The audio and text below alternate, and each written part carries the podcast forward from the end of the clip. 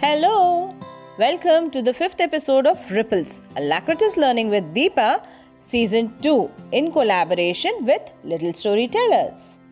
For today's episode, Nina is going to narrate an interesting story again from Story Weavers. This is the story of a girl who wants even the sun, stars, and the moon to wish her happy birthday. So let's begin and remember to listen to the entire episode so that you can answer today's questions. Story Gul in Space, written by Richa Jha. Tomorrow is my birthday, a day of special fun. I want the stars to wish me, the moon too, and the sun. I wake up in the morning and look at what I see. A rocket waiting outside. I try and hide my glee. The rocket is all fired up. My bags are packed and full. Push! It rolls and shoots up. I am astronaut Ma'am Gul. My cat, she shakes and trembles. My head spins round and round. In just a few minutes, we are way above the ground. Six hours later, here it is, my new home in outer space. They call it Space Station. Hello, you beautiful place. Boing! We go from step to step. I hardly feel my legs. Before we even know it, we turn down on our heads and then begins the floating to the left and to the right. Drifting through the air we go and twisting to the side. Oops, my back turns upside down and out come two jalebis, samosas that I packed so well. I think they have all gone crazy. They bump around and float across. The crumbs and the icy juice I'll stick to label packets of these special space foods. My hair is all so sticky. My clothes are such a mess. My cat, she tries to lick me clean. Her bath will work the best. But here's a little street secret. There are no taps in space. I wet this towel just a bit wipe it on my face then squeeze some shampoo in my hair and rub it through and through. A final proper wiping. My hair looks clean and new. I get into my space suit for a very special day. Come and join me in the fun. It's spacewalk all the way. Step by step, I go outside. A slow and dangerous crawl. It's dark and cold and quiet. I am connected to the walls. The stars are shining clear and bright. They look so big and near. The moon just smiles and seems to say, Happy birthday, Gul dear. It's time for me to head back in and get some cozy rest. The spacewalk was so tiring. That was scary but the best. This is where I need to sleep. My bed for next few days. What fun is it to squeeze right in and strap myself in place. I wake up after some time. No minute we can waste.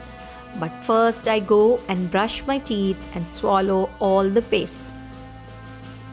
I want to speak to Ammi. My laptop's strapped in place. Hello, Who's that? She screams from there. I'm Gul from outer space. I tell her of the things I've done, of magic that is space, of how the earth looks far from here, of the station's funny ways. I live in space for two full months. It's time to head back soon. Far away, we hear some child wish for journeys to the moon. Raise your hand if that is you and keep your bags all checked my cat and I return tonight. It will soon be your turn next. Space trip. It was a wonderful narration indeed. It's so amazing to imagine oneself in space.